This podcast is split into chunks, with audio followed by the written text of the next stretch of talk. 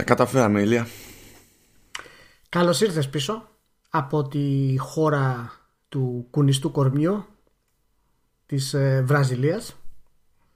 Ήθελα να πω άλλο, όχι κουνιστό κορμί, αλλά καταλαβαίνεις ότι θα μου πεις πάρε την explicit και τέτοια, θα μας κόψει η Apple και τι θα κάνουμε. Όσοι κατάλαβαν, κατάλαβαν. Καλησπέρα σε όλους.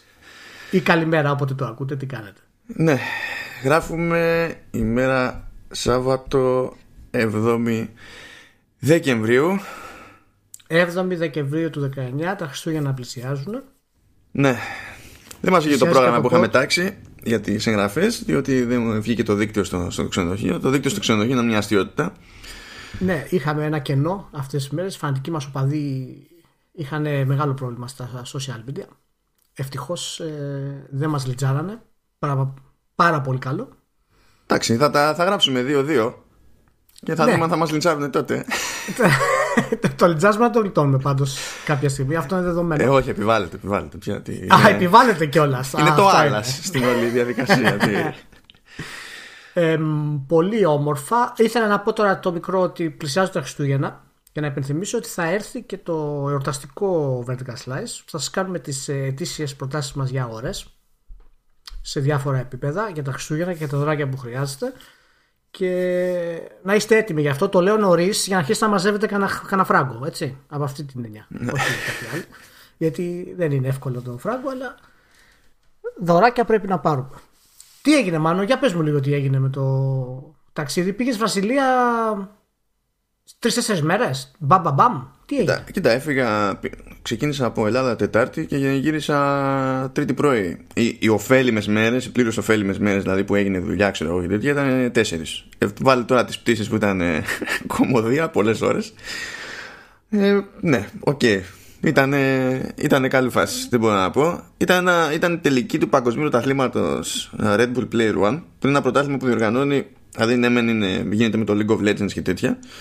Αλλά το πρωτάθλημα το ίδιο είναι πρωτοβουλία της, της Red Bull. Και αντί να έχουμε ομάδες, έχουμε Ναι. μονομένους παίκτες. Δηλαδή είναι ένα εναντίον ενός. Εκεί Α, είναι υπήρχε. πιο κατάλαβα. Ναι, και υπήρχε. Αυτό είναι ένας τεχνικός. Δηλαδή, αν είσαι επαγγελματίας και σε ομάδα, δεν μπορείς να λάβεις μέρος. Ναι, δεν μπορείς να λάβεις. ναι, βέβαια. Έτσι, είναι σχεδιασμένο επί τούτου. Και υπήρχε ελληνική συμμετοχή. Γιατί είχε κερδίσει το, το τοπικό πρωτάθλημα ο. ο τώρα, να πω το nickname του, του παιχνιδιού και να φτάσουμε και στο όνομα. Είναι Humert Bro. Humert Bro είναι το nickname του παιχτή. Ναι, ναι, ναι. Αυτό είναι το όνομα που έχει. Humert Bro. Ναι, ναι. Γιατί. Πολύ ωραίο nickname. Μάλιστα. γιατί Δεν μπορώ να βάζω με κάτι απλό πλέον. Εγώ θυμάμαι πριν 20 χρόνια, ας πούμε, είχαμε απλά ονόματα. The Dark Arrow.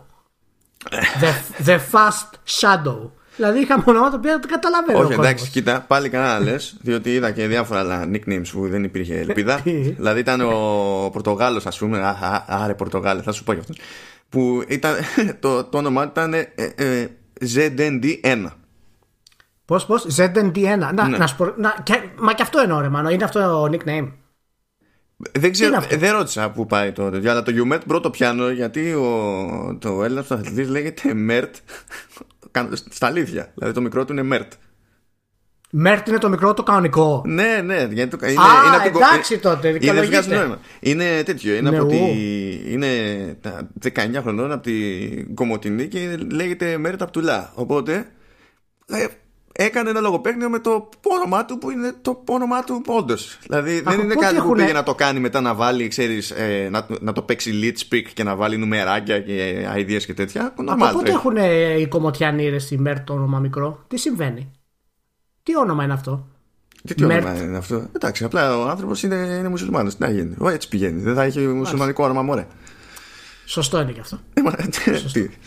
Ε, και εντάξει, είχε, είχε πλάκα η όλη φάση με την ελληνική συμμετοχή, διότι όταν ήμασταν στο αεροπλάνο, στο πήγαινε, ε, καθόμασταν δίπλα-δίπλα και, καθ- ε, και χαζεύαμε ποιες χώρες είχαν προκριθεί. Που χω- στην ουσία ήταν 32, δηλαδή ξεκινούσες με τη φάση των 32. Αν και δεν τη λέγανε έτσι τη φάση, ήταν η pre-16 phase. Υπάρχει εξήγηση γι' αυτό, αλλά τέλος πάντων.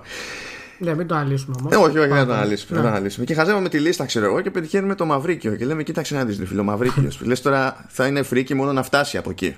για να, να, να πάει μέχρι το, το Σάο Πάολο. Θα είναι, θα είναι freaky.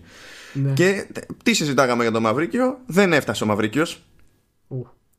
Και φυσικά η κλήρωση έγινε και κληρώθηκε ο, η Ελλάδα με το Μαυρίκιο και επειδή δεν έσκασε ο Μαυρίκιος έπαιξε forfeit και πήγε κατευθείαν στους 16 ο, ο Μέρτ. Μάλιστα, ωραίο ο Μέρτ. Λες δεν συζητάγαμε τίποτα άλλο, ξέρω εγώ, ρε παιδί μου. Τουλάχιστον να φύγουμε πλούσια εγώ εκεί πέρα. Κάτι ξέρω. γελάγαμε όταν έγινε η κλήρωση, γελάγαμε. Ε, Τι να, τι να πει, τι να κάνει. Μέχρι που φτάσαμε τελικά; Κοίτα, αλήθεια είναι σε αυτή τη φάση μείναμε στου 16. Γιατί, ήταν το, γιατί οι αγώνες ήταν ε, τουλάχιστον μέχρι να, φτά, να μείνει η τελευταία τετράδα. Για να βγουν δηλαδή, ξέρεις, ημι τελική Ναι. και τελική. Ε, ήταν knockout όλα τα παιχνίδια. Οπότε τσακαμπάμ τέλος. Ναι, και όχι τίποτα. Δηλαδή το πάλεψε κιόλας γιατί κάθισα και προφανώς είδα όλους τους αγώνες γιατί γι' αυτό ήμουν εκεί πέρα από το πρωί μέχρι το βράδυ.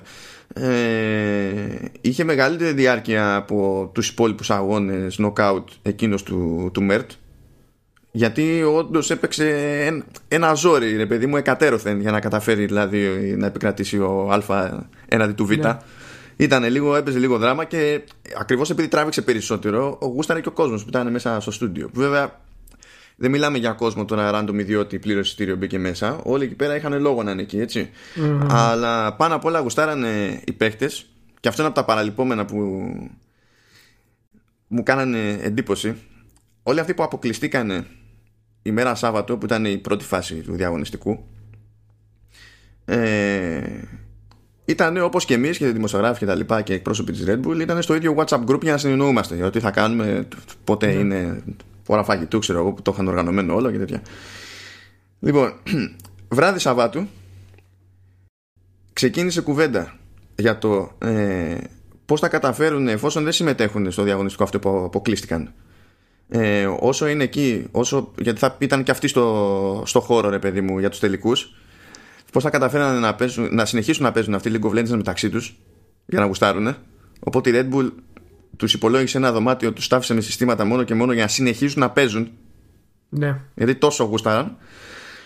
Α, και, το, και το βράδυ εκείνο, εντωμεταξύ, επειδή προφανώς ήταν στο ξενοδοχείο και δεν υπήρχε. Δεν, πού να παίξουν League of Legends, για κάποιο λόγο κατάφεραν όλοι όσοι τουλάχιστον είχαν μαζί τους Switch να σκιστούν σε, σε Pokemon. Και όλη η κουβέντα στο ήταν Pokemon.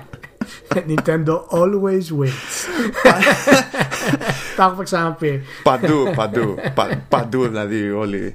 Και γενικά η, η διοργάνωση ήταν. ε, α- Δηλαδή νομίζω γίνεται δεύτερη φορά και γίνεται πάλι στη Βραζιλία. Ε, και το στούντιο ήταν πολύ καλοδουλεμένο. Η μετάδοση ήταν πολύ καλοδουλεμένη. Ναι. Δηλαδή το παίρνουν κανονικά στα. Δηλαδή τελείως σοβαρά. Δεν είναι κάτι που εντάξει, ξέρω εγώ, είπε η Red Bull, ας κάνουμε λίγο χαβαλέ. Και κάτι το οποίο βγάζει νόημα, διότι σε μια συζήτηση που είχα σχετικά με άνθρωπο της εταιρείας, σου λέει ότι από όλες τις δραστηριότητες με τις οποίες μπλέκει η Red Bull γενικά, που ό,τι είναι, ξέρεις, που έχει να κάνει με sports, e-sports και τα λοιπά, το, το gaming gaming ανεβαίνει συνεχώς και νομίζω είναι στη, στη λίστα προτεραιοτήτων τους ξέρω εγώ γιατί αυτοί καταπιάνονται με πολλές μεριές ε, έχει φτάσει ή τέταρτο ή πέμπτο και είναι ξεκάθαρο ότι ανεβαίνει κι άλλο δεν πρόκειται να περάσουν λέει τα, τα motorsports γιατί τα motorsports είναι, παρά είναι Ε, κούπο καλά, ξέρω μην εγώ το ξεφτυλίσουμε κιόλας. ναι, αλλά έτσι όπως πάει, άμα συνεχίσει έτσι και γιατί δηλαδή και στην κλίμακα των προτεραιοτήτων τη- της εταιρείας θα τραβήξει ακόμη περισσότερο και θα φτάσει και μόνο που θα φτάσει αρκετά κοντά ρε παιδί μου στα motorsports ό,τι απόσταση και αν θα έχει και μόνο να είναι από κάτω στη λίστα, ακριβώς από κάτω είναι νομίζω σημείο των καιρών Μάλιστα. Η αλλά αλήθεια σημείο είναι των ότι- καιρών, συγγνώμη πρωταθλητής βγήκε ο Καναδός Ναι. ο οποίος για κάποιο λόγο είχε δηλώσει nickname Jumong Τζουμόγκ. Ναι, δεν ξέρω γιατί. Λοιπόν, Καναδός, ε. ναι. Ε, μιλάμε για την απόλυτη ψυχή του πάρτι. Σήκωνε την κούπα με το πιο αδιάφορο στυλ μπορούσα να φανταστώ. Ε, Καναδός είναι, φίλε. Καταλαβαίνεις. Είχε- Καναδοί καταλαβαίνεις. Έχουν δύο, δύο ταχύτητες μόνο. Δεν, δεν, δεν πάει πάνω από. Έχουν μία, βάζουν τη δεύτερη. Μέχρι Έπαι, εκεί. έπαιζε στους τελικούς και πραγματικά έλειωσε τον Πορτογάλο, τον έλειωσε.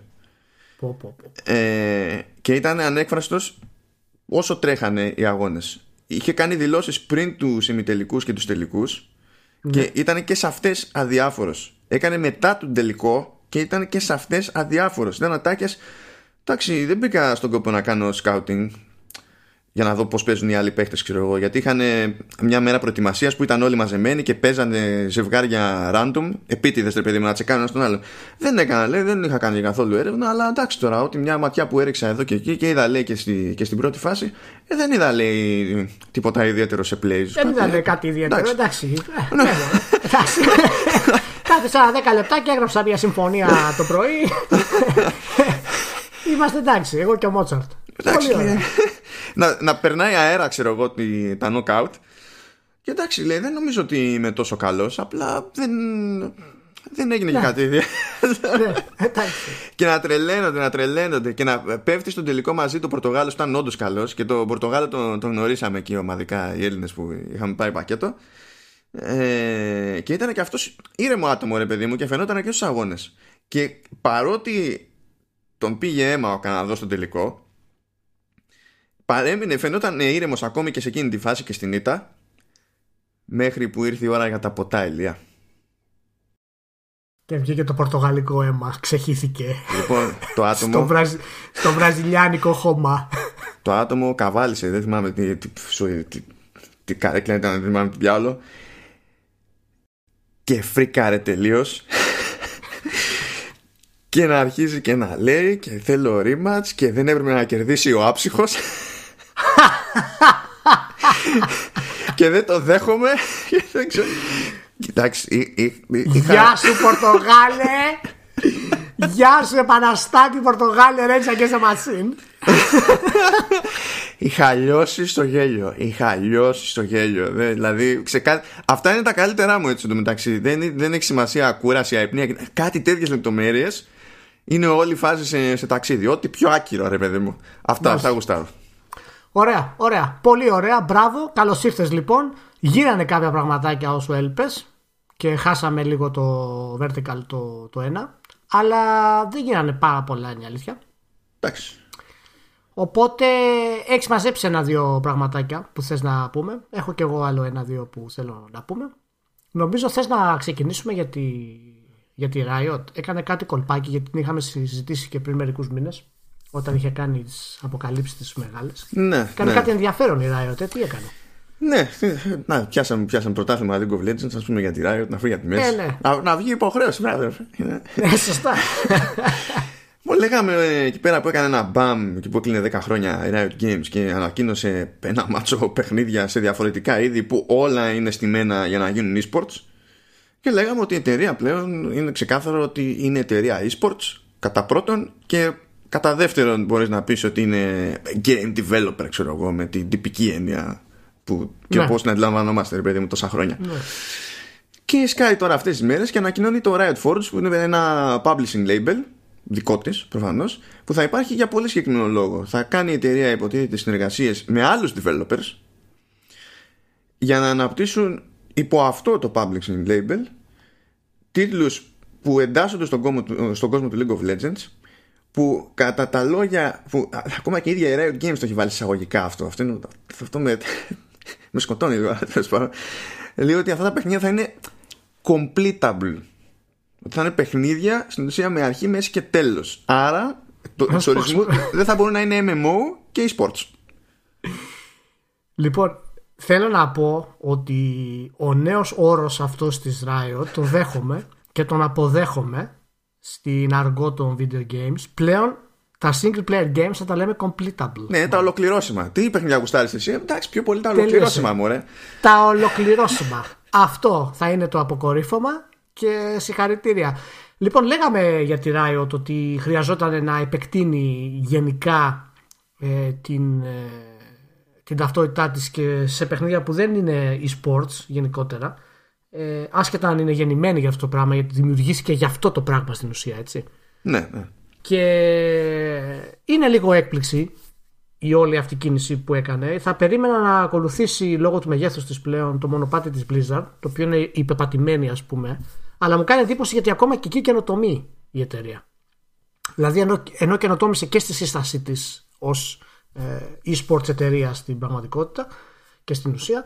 Τώρα κάνει μία ακόμα άλλη κίνηση και στην ουσία κάνει license το League Ναι, of Legends ναι. και μάλιστα μου αρέσει που λέει ότι είναι proven third party developers. Δεν πρόκειται να πα- απλά να κάνεις pitch Καλά, και να αυ- το πάρεις. Αυτό θα το έλεγε έτσι κι αλλιώς και αλήθεια είναι στο τέλος της ανακοίνωσης. Λέει, άμα ενδιαφέρεστε, π- πηγαίνετε στη φόρμα contact us και είστε developer. Ναι, ναι, αλλά προφανώς το, το screening που λέμε για να τους πούνε το OK πρέπει να έχεις ένα background από πίσω. Ξέρεις τι θα για γίνει αυτό το τώρα, έτσι; πράγμα. Για πες μου. Θα ετοιμάσει episodic adventure η Don't Nod που έχει απλωθεί παντού με όλους Έχει συνεργασία με την Bandai Namco, με τη Square Enix με τη Ψάχνει. Η- με η- τον η Focus. Don't Not ψάχνει η αλήθεια είναι. Ψάχνει.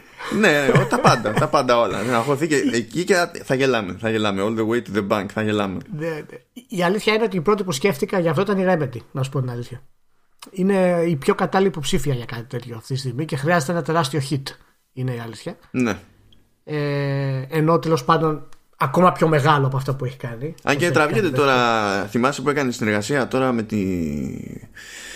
με τους Κορεάτες, αν θυμάμαι καλά, του Crossfire X που έχει Ναι. γίνει μετά το συνδυαστικό κονέ με τη Microsoft Ναι. που είναι τίτλος multiplayer αυτός αλλά θα έρθει στη Δύση και θα έρθει στη Δύση με campaign και το campaign για αυτό το παιχνίδι το ετοιμάζει Remedy. Το ετοιμάζει Remedy, ε, μάλιστα. Πολύ περίεργο κόμπο, μιας και δηλαδή το είπες Remedy και το θυμήθηκα. Οπότε Ναι, ναι. μάλλον είναι πιασμένοι για ένα διάστημα, τώρα δεν ξέρω. Ναι, ναι, λογικά ναι, θα είναι. Λοιπόν, όχι, είναι πολύ καλή κίνηση αυτό για μένα. Εμένα μου αρέσει, μου- μου αρέσει πάρα πολύ αυτό που κάνει η Riot, το Riot Forge Division και δείχνει πραγματικά και ένα άλλο μέρος της βιομηχανίας του πώς μπορεί να εξελιχθεί σε αυτό το πράγμα. Γιατί συνήθως ε, license δεν δίνουν οι εταιρείες στα IP τους για να Όχι. τα κάνουν third party developers. Και Αυτά είναι χρειάζεται πολύ. δηλαδή ολο- Τα πλάκα πλάκα. Αυτό το- ο μεγάλος publisher που το έχει κάνει περισσότερες φορές ασχέτως αποτελέσματος πρέπει να είναι η Capcom. Η Capcom είναι μία, η Square Enix είναι επίσης το έχει κάνει. Έχοντας δανείσει χαρακτήρες της σε άλλα παιχνίδια εννοώ με αυτή την έννοια, ας πούμε. να- Για να το, το όνομα του Final Fantasy, ας πούμε, να ε, ακουστεί περισσότερο. Αλλά είναι, είναι σπάνιο έως αδύνατο γενικά ποτέ. Και συνήθως αυτές τι διαδικασίες, αν θυμάσαι τώρα για από εποχές τώρα ε, το 90, ας πούμε, ε, για να πάρεις, να κάνεις κάποιο license ή να χρησιμοποιήσεις κάποιο όνομα ή κάποιο χαρακτήρα κτλ. ήταν ε, απίστευτη διαδικασία. Φοβερά screening, royalties, ε, πότε θα βγει, ποιος θα έχει το control. Και το licensing τότε είχε περισσότερο να κάνει, δηλαδή όταν πέραν στον κόπο, σχετιζόταν με κινηματογράφους, ιστορίες και τέτοια, γιατί είχαμε το κόμπλεξ τότε Ναι. ακόμη και τέλος πάντων. Ναι. Ναι. Ε, και είναι μάλιστα η Λίνι Λούμπε, αν την προφέρω καλά, η οποία είναι executive producer του League of Legends, έχει υπάρξει και θα είναι πίσω από όλο αυτό το σύστημα. Οπότε στην ουσία βάζουν και κάποιον ο οποίος πραγματικά ξέρει τι του γίνεται με το παιχνίδι και τους χαρακτήρες του. Ε, δε- ε, δεν θα γινόταν αλλιώς, γιατί άμα πεις ότι εντάσσεται όλο σε αυτόν τον κόσμο, κάποιος πρέπει να είναι ο κλειδοκράτορας. Δεν παίζει. Ναι, ναι. Ε, οπότε πολύ καλή κίνηση. Οπότε Θέλω να βλέπουμε δω πώς είναι η πραγματικά- ζωή χωρίς την Blizzard. Καλή φαίνεται ναι, μέχρι για να στιγμής. δούμε. Είναι πραγματικά φοβερό και θα δεις ότι θα πιάσει αυτό το πράγμα ιδιαίτερα και θα είναι και ενδιαφέρον να δούμε γενικά εάν εν τέλει και οι πωλήσεις αποφέρουν ε, αυτό που χρειάζεται η Riot για το, για το εν λόγω κομμάτι της γιατί επειδή είναι τόσο συνδεδεμένο με το e-sports και το multiplayer θα έχει πολύ ενδιαφέρον αν πιάσουν και τα single player της Καλά, και ναι. πραγματι... θα είναι πάρα πολύ ενδιαφέρον και αυτό, αυτό θα είναι πραγματικά ένα... μια μεγάλη κίνηση για- γενικά για το League of Legends. Αλλά ναι, είναι κάτι που έπρεπε να κάνει ούτως ή άλλως. Το είχαμε συζητήσει κι εμείς να, να ανοιχθεί γιατί δεν υπήρχε άλλος τρόπος. Και να που μετά από δύο μήνες όντως γίνεται αυτό που είχαμε συζητήσει. Πολύ γρήγορα το είδα βασικά. Το περίμενα πιο αργά αν ήταν να γίνει. Αλλά φαίνεται ότι είναι αποφασισμένοι. Δηλαδή αυτ, αυτές οι, α, ε, τα 10 χρόνια που έκανε και τα λοιπά ήταν πραγματικά σ- σημείο μεγάλης τροφής. Ναι, και εγώ δεν περίμενα το να ακολουθήσει κάτι τέτοιο. Δηλαδή, κάτι, όχι απαραίτητα η κίνηση η ίδια, αλλά κάτι που να έχει τέτοια βαρύτητα και σημασία. Την άποψη ότι ξέρεις, έκανε τον πάμε εκεί στη, στη δεκαετία, ας το πούμε. Τώρα έχει μπει ο Δεκέμβριος. Δεν είναι, ξέρεις, δεν είναι σύνηθε το Δεκέμβριο να έχεις τώρα τέτοιου είδους κινήσεις από άψη PR, ας πούμε. Και να, εντάξει. Ωραία, ωραία. Ε, Οκ. Οπότε περνάμε από τη Riot και είχαμε και μια άλλη κίνηση πολύ ενδιαφέρουσα από την Codemasters Εντάξει η τώρα. οποία α- αγόρασε τη Slightly Mad Studios. Εντάξει. Μάνο. Εντάξει. Εγώ δεν ξέρω τι να υποθέσω. Αισθάνομαι λίγο άσχημα που δεν θα βγει το Madbox. Γιατί; Γιατί; σε πήρε το δάκρυ. ε, ναι, τώρα τι. Ε, ε, περίμενα κονσόλα από τη Slightly Mad. Τώρα με την Codemasters δεν υπάρχει περίπτωση να βγει κονσόλα. Πάει αυτό το όνειρο, τελείωσε. Δεν ξέρω, πραγματικά πήγε πίσω το σχέδιο της, ε, τη slightly mad για τις κονσόλες. Είναι ένα πρόβλημα και εμένα με ανησυχεί πάρα πολύ γιατί είχα επενδύσει συναισθηματικά πάνω σε αυτό το πράγμα. Γιατί ξέρεις, είχα πει ρε παιδί μου ότι στους επόμενους μετά από έξι μήνες, όταν γίνει η αποκάλυψη, θα, έχω, θα γελάσω πάρα πολύ. Οπότε επένδυσα συναισθηματικά για αυτό και τώρα δεν πρόκειται να γίνει αυτό. Και έχω ένα κενό γέλιο που θα ισχύσει μετά από έξι μήνες. Πρέπει να το γεμίσουμε. Καλά, κοίτα, έτσι έρχεται και η Atari. Τι; Μια δόση θα την πάρεις. Επιμένει ότι θα βγει η κονσόλα, Επιμένει. Ναι, ρε Μάνο, αλλά η Atari είναι η Atari. Δεν πάει να γελάσει με την Atari. Είναι, είναι κρίμα. Δεν γίνεται δηλαδή. Όχι, δεν είναι κρίμα όταν η φάση είναι αυτή που είναι. Δεν είναι κρίμα. Είναι το φυσιολογικό. Δεν δε γελάς με την Atari, δεν γελάς. Με την Atari ακούς τι λέει. Έτσι, σεβασμό της λες μπράβο, δυστυχώς δεν θα πιάσει αυτό που λέτε και προχωράς παρακάτω. Η Atari Έχει έναν αναγκαστικό σεβασμό. Είναι σαν τον Καρύμα Αμπτούλ Τζαμπάρ η, η, η Atari. Δηλαδή, είναι η καλύτερη εταιρεία στον κόσμο, όπως είναι ο καλύτερος παίκτης στον κόσμο, εκτός του Τζόρνταν. ο Τζόρνταν μπορεί ενίοτε να είναι κάποιος άλλος, ρε παιδί μου, αλλά η Atari παραμένει η Καρύμ Αμπτούλ Τζαμπάρ. Ό,τι και να πεις. Πλέον όταν, όταν ακούω Atari, όταν ανοίγει το στόμα της Atari να πει το οτιδήποτε, είναι σαν να έχω πετύχει άλλο ένα Γιάννη που ξέρεις ότι είναι άπειρη και όταν είναι το Αγιανιού γίνεται χαμός, εμφανίζεται πουθενά. Αυτό έχει χάσει την αξία το όνομα, ρε παιδί μου. Είναι άπειροι Γιάννηδες, δεν υπάρχει κάτι μοναδικό. Δηλαδή, και δεν ξέρεις ποιος σου μιλάει. Είναι απλά άλλος ένας Γιάννης. Και αυτή είναι άλλη μία Ατάρη. Γιατί έχει αλλάξει τόσες φορές το τι είναι η Ατάρη από τότε μέχρι σήμερα, που δεν ξέρεις πραγματικά είναι, τι έχει απέναντί σου. Ναι.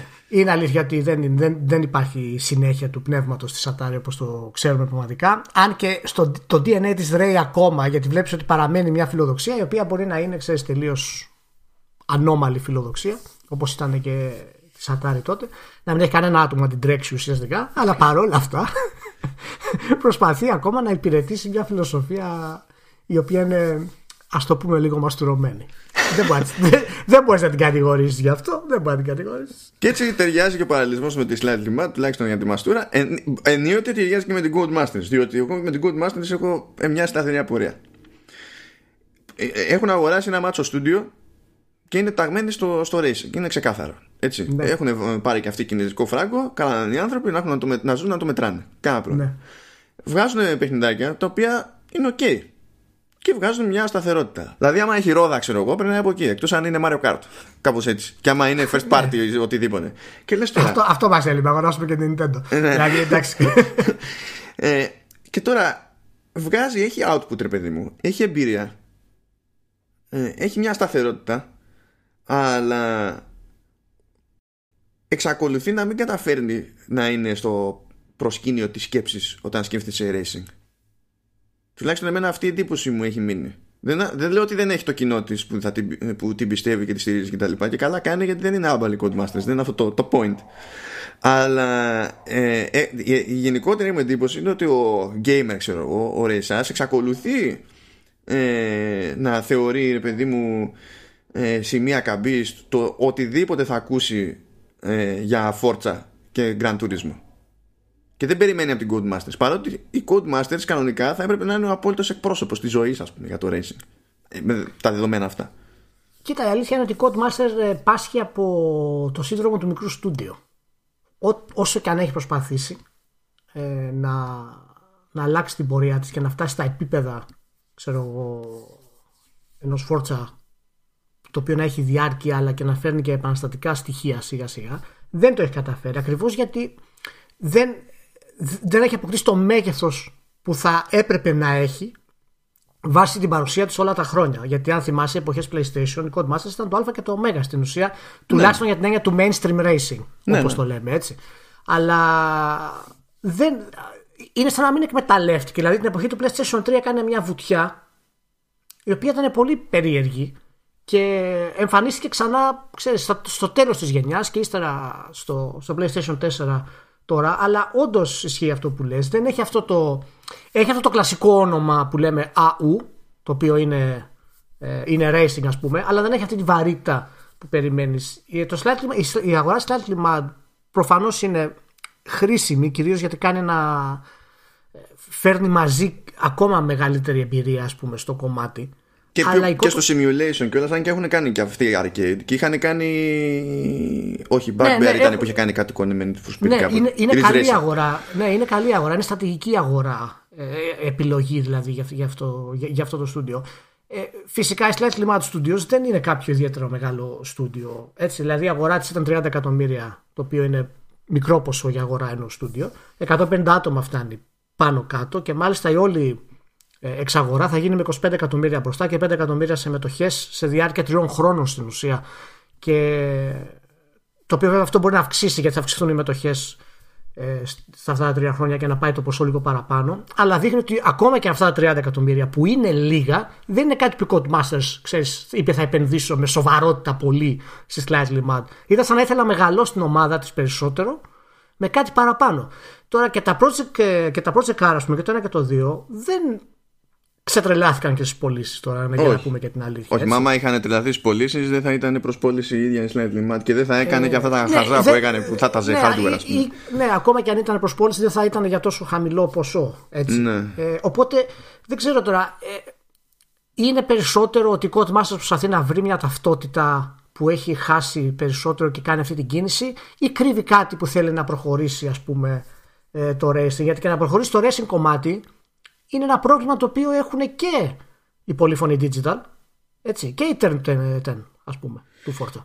Κοίτα, ε, ε, πάντως για την ιστορία επειδή τώρα κάνω ένα διπλό τσεκάρισμα βλέπω ναι. ότι slightly mad ναι. σε αντίθεση με άλλες ε, περιπτώσεις εξαγορών όπου μετατράπηκαν σε εσωτερικά στούντιο και πήραν όνομα, ξέρω εγώ, Codemasters τάδε.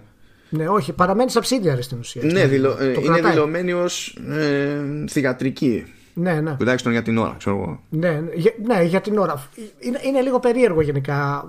Δεν ξέρω ακριβώς τι πιστεύει. Εγώ αμφιβάλλω αν θα συνεχίσει το, το Project Cars σαν IP, να σου πω την αλήθεια.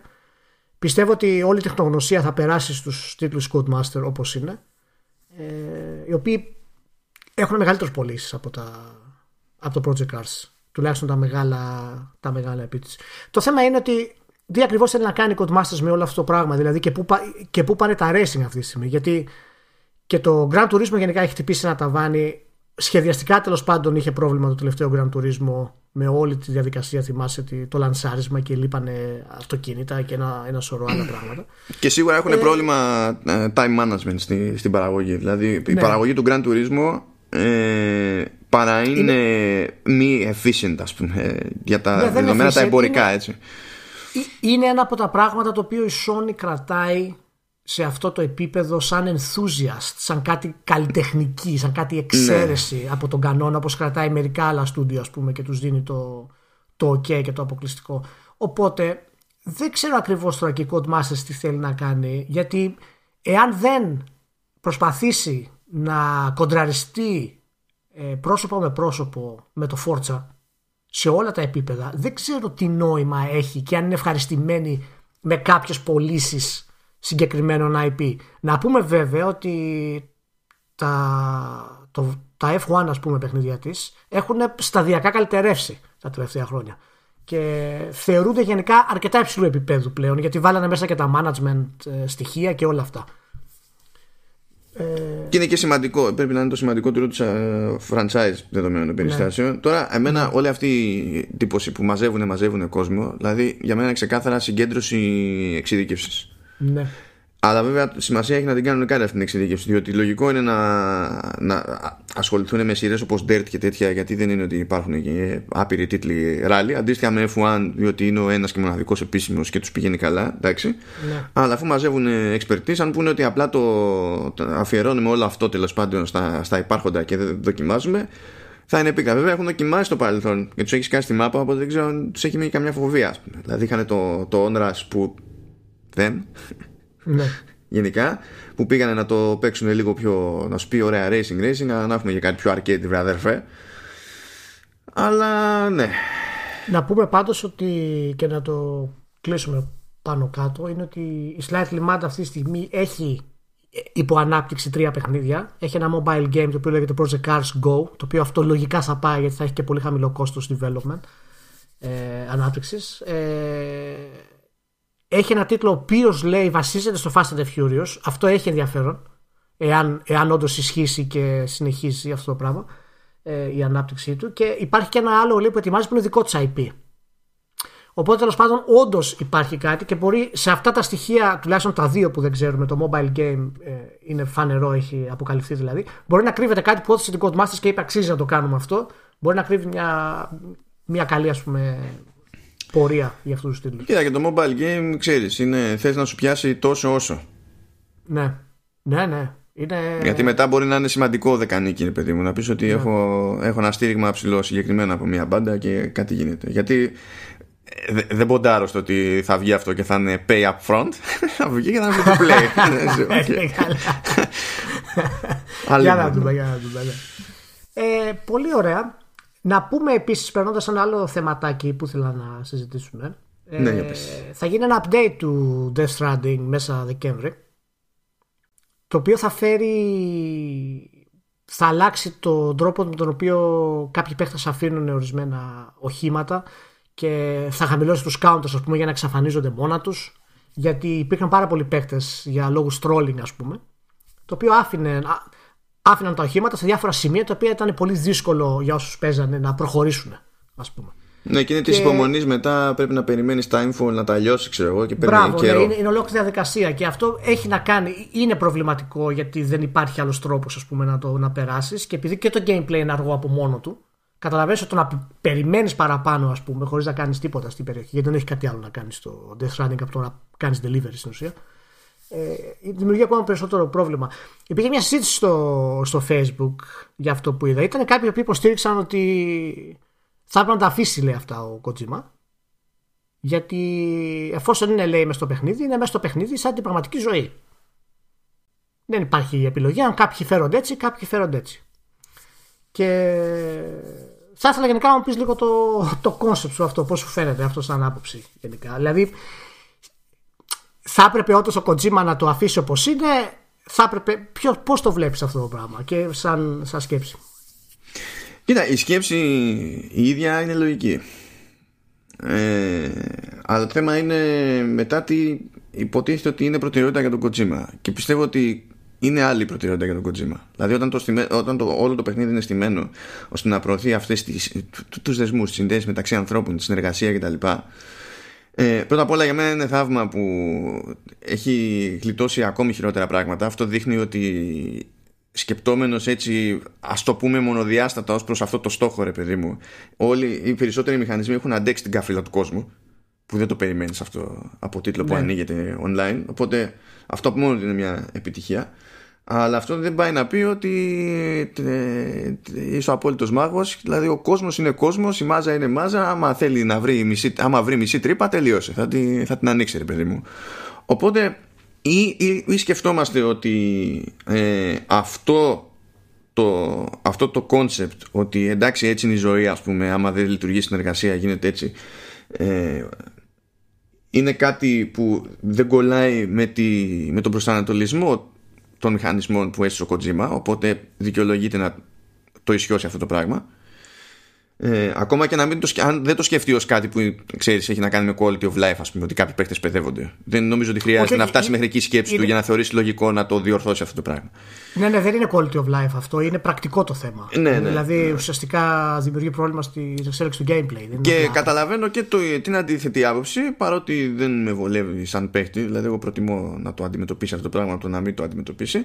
Αλλά κατανοώ τη σκέψη με τη λογική ότι. Ε, είναι ταυτόχρονα σε κάποιο βαθμό αυτό το παιχνίδι by design και ένα κοινωνικό πείραμα. Το οποίο δεν πιστεύω ότι χρησιμοποιώ αυτή την ατάκα, γιατί πάντα τη χρησιμοποιώ ειρωνικά ναι. μέχρι τώρα. Αλλά, αλλά σε αυτή την περίπτωση δεν τη χρησιμοποιώ ειρωνικά. Καταλαβαίνω τι λες. Συμφωνώ έτσι όπως το θέτεις. Ε, ειδικά για αυτή την περίπτωση θα διαφωνήσω γενικά γιατί πιστεύω ότι ο κόσμος που ζητάει να μείνει αυτό το πράγμα δεν καταλαβαίνει διαφορά μεταξύ μηχανισμού και σχεδιασμού. Δηλαδή το ότι γίνεται αυτό είναι κάτι το οποίο ο Kojima ε, είναι κάτι που μπορεί να μην είχε προβλέψει γιατί κανείς δεν μπορεί να προβλέψει όλοι οι παίχτες τι, τι πρόκειται να κάνουν. Και στη ζωή κανένας δεν είναι ελεύθερος να πάει να αφήσει το αμάξι του μπροστά σε ένα τούνελ και να κλείσει τους υπόλοιπους. Ναι, και εγώ έχω την εντύπωση ότι α, το είχε προβλέψει, ή δεν το είχε προβλέψει. Καλά, προφανώς δεν το είχε προβλέψει. Ότι σίγουρα αυτό το αποτέλεσμα ε, είναι κάτι το οποίο θα ήθελε να αποφύγει εξ αρχής. Απλά δεν του Ναι. βγήκε. Ναι, οπότε δεν καταλαβαίνω λίγο το concept ότι πρέπει να το αφήσει γιατί έτσι είναι ο σχεδιασμός ενώ δεν είναι ο σχεδιασμός αυτό γιατί ο ίδιος ο Kojima προσπαθεί να το αλλάξει αυτό το πράγμα και είναι κάτι το οποίο έχουμε διαφορά και σαν games σ- απέναντι από άλλες βιομηχανίες, ας πούμε, το πώς μπορούμε να κάνουμε course correct. Αυτό δεν το έχουν πολύ. Δηλαδή, αν κάποιος. Δηλαδή, ο Αρονόφσκι, ας πούμε. Όχι, θα μπορούσε, όχι, όχι, θα, όχι. μπο- θα μπορούσε στο. στο- Όχι, θα όχι, μπορούσε όχι, Με όχι. το mother. Το με shut το down, mother δεν, να, δεν, να όχι. κάνει ένα course correcting. και, να, του- και να βγάλει την καλύτερη την ταινία. Αλλά εφόσον την κυκλοφόρησε μετά, δεν έχει course correcting. Ε, Ηλία, τα games τόσο καιρό γενικά- παρακαλάς να έρθω στην Νορβηγία. Γιατί θες να έρθω γι' αυτό, δηλαδή, μπορείς να μου πεις. Γιατί θες να έρθω γι' αυτό, γιατί θες να, να, Και- να σκοτωθούμε τώρα; Δεν πρόκειται να κάνουμε προβολή Αρονόφσκι, αυτό να το ξέρεις. Το κέρατο. Ε, ναι, δεν γίνεται. Οπότε αυτό ε- είναι ένα από τα θετικά που έχουμε σαν βιομηχανία γενικά. Και δεν, δεν μπορώ να καταλάβω ποιο είναι το. Ότι πρέπει να μείνουμε σε μια εικόνα ότι αυτό ήθελε και επειδή υπάρχει μέσα εκεί δεν μπορεί να το αλλάξει και ότι άμα το αλλάζει αναιρεί την αυ- αυθεντικότητα της εμπειρίας. Ενώ η εμπειρία είναι να παίξεις στην Τώρα, ουσία. τώρα, τώρα θα δεις, Έτσι. τώρα θα δεις. Επειδή είσαι έτσι Για- αλήτης, για- τώρα θα δεις. για- Ωραία. Πιάσε το, ίδιος, α, ο- το συλλογισμό που μόλις έκανες Ναι. και θα σου πω George Lucas, Star Wars. Ναι, τι; Τι ναι, τι; Το Επειδή- έκανε, το έκανε, αλλά, ναι, Ναι, αλλά το- πώς, α- αυτό, αυτό το έκανε μετά από 20 και χρόνια. Έτσι. Και τι με νοιάζει με αυτό; Δηλαδή Εντάξει, έχει α- σημασία η, εγκύτητα του, η χρονική εγκύτητα του patch. Έχει, Συν έχει, της έχει, άλλης, έχει. το άτομο δεν Έχει. μπορεί να αποφασίσει κάθε φορά. Δηλαδή κάθε φορά του πειράζει κι αλλιώς. Ναι, το θέμα ξέρεις ποιο είναι ότι, ότι ό,τι και να κάνει ο Λούκας έχει βγάλει τα καλύτερα Star Wars. Αλλά δεν δεν μπορούμε να του πούμε τίποτα. Εγώ αυτό ξέρω. Εντάξει, Αλλά ο Kojima γενικά- έχει βγάλει το καλύτερο Death Stranding. Ναι, αυτό είναι σίγουρο. Ναι. Οπότε, οπότε ξέρεις, εμέ, ε, εμένα μου αρέσει που υπάρχει αυτή η ευκαιρία και μου αρέσει που έτσι Καλά, ναι. επιβεβαιώνεται, επιβεβαιώνεται και ότι το όραμά μου ήταν αυτό, παιδιά. Ναι, ναι, Μπορεί να μην ναι. το πιάνετε ακριβώς έτσι και να, ή να το πιάνετε απλά να μην σας ενδιαφέρει γιατί τρολάρετε κτλ. Αλλά σας επαναφέρω στην τάξη με κάποιο τρόπο, ρε παιδί μου, ότι εμένα αυτό, αυτό ήθελα να πω εγώ και όχι αυτό που θέλετε εσείς. Αυτό, αυτό είναι το σημαντικό της υπόθεσης, διότι έχουμε και το παράδειγμα, ας πούμε, το, που είναι το κακό παράδειγμα.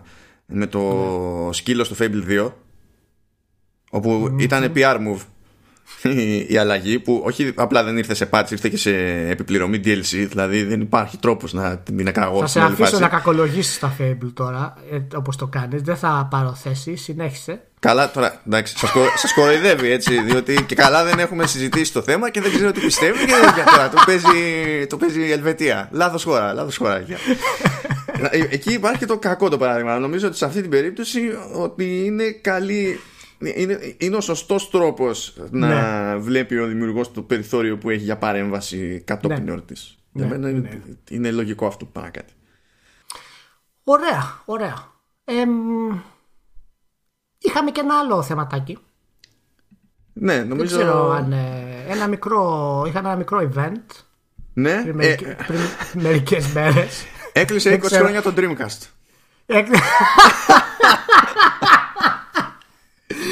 Έκ- Ε, το επόμενο το επόμενο του podcast θα είναι για τον Dreamcast φυσικά όπως καταλάβατε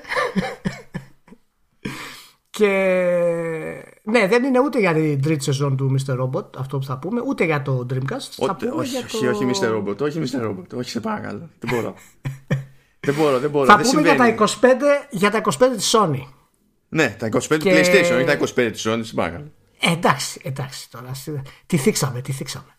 Και έκλεισε 25 χρονάκια Καλά το, είναι. το PlayStation. Καλά πήγε η εταιρεούλα. Καλά πήγε, καλή κονσολίτσα, καλή, καλές κινησούλες έκανε. Ψιλο περπατάει το brand. Ψηλό. Καλά πάει, έχει καλές πωλήσεις αρχικές, μπράβο. Και καλά IP, δυνατά IP, μπράβο στην εταιρεία. Ελπίζουμε να μεγαλώσει λίγο. ναι, ναι. Λοιπόν, να σου πω τώρα, όταν είχε βγει το PlayStation, για να πάμε λίγο στην αρχή. Ναι. Όταν είχε βγει το PlayStation, έτσι, περίμενες ποτέ και κατά τη διάρκεια του, ναι.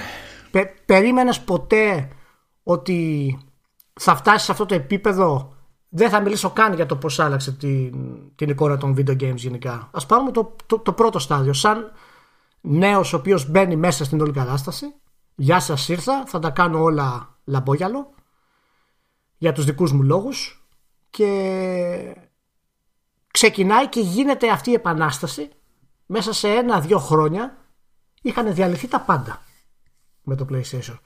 Λοιπόν, είναι, είναι κάτι το οποίο όση ιστορία για να διαβάσω γενικά για το θέμα, από, από όσες μπάντες και να το έχω πιάσει όλα τα χρόνια, παραμένει μια ανομαλία στο πώς, στο πώς εισάγεται ένα, ένα νέο προϊόν. Έτσι. Γενικά το, η δημιουργία του PlayStation ως ιδέα, προϊόν, brand, ό,τι, ναι. ό,τι θέλεις, business unit, ό, όπως, όπως θες πιάστο, ε, είναι στιγμή τύπου Walkman, στιγμή ναι. τύπου iPod και, ναι. και iPhone. Είναι τέτοιου είδους στιγμή. Είναι, τε, είναι τελείως καλλιτεχνική, ας το πούμε έτσι. Δηλαδή είναι κάτι το οποίο όλες οι εμπνεύσεις μαζί και το ταλέντο και η ικανότητα και ο χρόνος, όλα αυτά τα πράγματα δημιουργούν κάτι το οποίο ουσιαστικά είσαι, ξέρεις, είναι σαν να το κοιτάς από πάνω. Ενώ είσαι μέσα, βγαίνεις έξω από το σώμα σου και βλέπεις τι είναι αυτό που δημιουργείται. Τάκ, και γίνεται αυτό το πράγμα. Ναι, και, νομίζω ότι κατάφερε να κάνει και το ξεκίνημα που έκανε ακριβώς επειδή σε κάποιο βαθμό, ρε παιδί μου, αυτού του τύπου οι εταιρείες ήταν καλωδιωμένες να μην παίρνουν την, την όλη φάση απολύτως στα σοβαρά. Ναι. Στην ουσία, ο μόνος που την έπαιρνε σοβαρά ήταν ο Κουταράγκη. Να πούμε, να πω μάλλον, πιστεύω ότι συμφωνείς μαζί μου, ότι ο Κουταράγκη πρέπει να είναι η πιο σημαντική φυσιογνωμία των 25 τελευταίων χρόνων. Από τότε που δημιουργήθηκε το PlayStation. Ε, μέχρι τώρα. Πιο... Σε, όλη τη βιομηχ... σε όλη τη βιομηχανία. Εντάξει, όλη τη βιομηχανία θα χρειαστώ να σκεφτώ λίγο παραπάνω για να αισθανθώ ναι, super σίγουρος. Προφανώς. Αλλά, προ, ότι... αλλά σαν executive ε, και σαν engineer, ας πούμε, και σαν οδηγός της όλης φάσης, πιστεύω ότι είναι τουλάχιστον πρώτος ή δεύτερος στη, ναι, ότι, στη σημασία. Ότι έχει, είναι, είναι προφανής υποψηφιότητα, αυτόματη, είναι σίγουρα. Σε αυτό δεν πρόκειται να διαφωνήσω καθόλου. Και δεν είναι ότι θέλω να διαφωνήσω και στο υπόλοιπο, απλά επειδή ξέρεις, δεν τα έχω βάλει κάτω για να αισθανθώ σίγουρος. Προτιμώ να μην. Όχι, πω, όχι. Κάτι εγώ, προσωπικά, ε, ε, εγώ προσωπικά τον έχω πρώτο. Ε, Μερικές φορές για ίσως και για συναισθηματικούς λόγους που αλλάζουμε τον Ιβάτα, αλλά Νομίζω ότι εν τέλει ο Κουταράκη είναι η μεγαλύτερη φυσιογνωμία από τότε που το PlayStation ξεκίνησε μέχρι σήμερα στη βιομηχανία. Κυρίως για το, για το πώς κατάφερε όλη τη Sony να την αναποδογυρίσει σε αυτό το πράγμα. Έτσι, ενώ δούλευε αρχικά για την Nintendo, ε, κρυφά από τη Sony και δημιούργησε μια, ένα ολόκληρο μπάχαλο, ένα ολόκληρο μένος μέσα στη Sony για την Nintendo. Ε, το οποίο είναι πραγματικά κάτι που δεν έχω Καλά τώρα, τότε. δεν νομίζω ότι το δημιούργησε ο Κουταράκη, τα κατάφερε η Nintendo μόνη της να, να τσιτώσει κόσμο. Δηλαδή. Ναι, ναι, ναι. Απλά το λέω με την έννοια ότι και ο Κουταράκη, ακόμα και όταν ήταν όλοι αποφασισμένοι να το κάνουν, είχε πολύ αντίσταση. Άμα δεν υπήρχε ο, ο Όντα, ο Όγκα δηλαδή, δεν πρόκειται να το έβγαζε. Α, το, αυτό, το PlayStation. Α, βασικά αυτό είναι το θέμα. Δηλαδή, μέσα σε όλα, ρε παιδί μου, μέσα στη, στη βλάβη που είχε με την καλή την έννοια, ήταν και τυχερός όπου κάποιος άλλος τον ήθελε τέλος πάντων σε αυτή την περίπτωση ο Όγκα και είχε και το εκτόπισμα ναι. τέλος πάντων να πάρει την απόφαση για την εταιρεία άσχετα με το αν διαφωνούν όλοι, όλοι οι υπόλοιποι να του πει Ήταν... ε, δεν ξέρω εγώ το όλο, όλο γκρινιάζει κάτω να τελειώνουμε ξέρω εγώ είναι πολύ ενδιαφέρουσα ιστορία γενικά αυτών των δύο. Γιατί ο Όγκα είναι, είναι αυτός που δεν τον απέλησε όταν μαθεύτηκε ότι συνεργαζόταν με την Nintendo για το τσιπάκι του ήχου του Super NES. Και ήταν αυτός ο οποίος τον πίστεψε γιατί είδε το τσιπάκι είπε: Παιδιά, είναι φοβερό αυτό. Και πήρε όλο το βάρος και το κράξιμο που έφαγε από την υπόλοιπη Sony για να τον κρατήσει στην ουσία ε, στη Sony. Μέχρι που να του δώσει το OK. Οπότε ξέρεις όταν έγινε όλη η διαδικασία και προδόθηκε, αν τον έδιωχνε κιόλας, θα, θα είχαν και τη δουλειά του πιθανά όγκα. Δηλαδή του λέει: Πάμε μέσα και θα γίνει ό,τι έχει να γίνει, ας πούμε. Ε, είναι, είναι πραγματικά μια από αυτές τις στιγμές οι οποίες είναι σαν να λέμε μοιραία η όλη κατάσταση. Γιατί η Sony άλλαξε όχι μόνο το... τη δύναμη των κονσολών με το CD-ROM και το έφερε για όλο αυτό το πράγμα. Άλλαξε τη σχέση με τα third parties που μέχρι τότε υπήρχε μεγάλο πρόβλημα. Αυτό, αυτό είναι το σημαντικό γιατί δεν ήταν η πρώτη κονσόλα με, με CD-ROM, δεν ήταν η πρώτη κονσόλα με 3D graphics κτλ. Αλλά το ζήτημα είναι πώς δένουν όλα αυτά τα πράγματα και ναι. το ότι θα έσπρωχνε ένα τελείως διαφορετικό στυλ διαχείρισης των developers.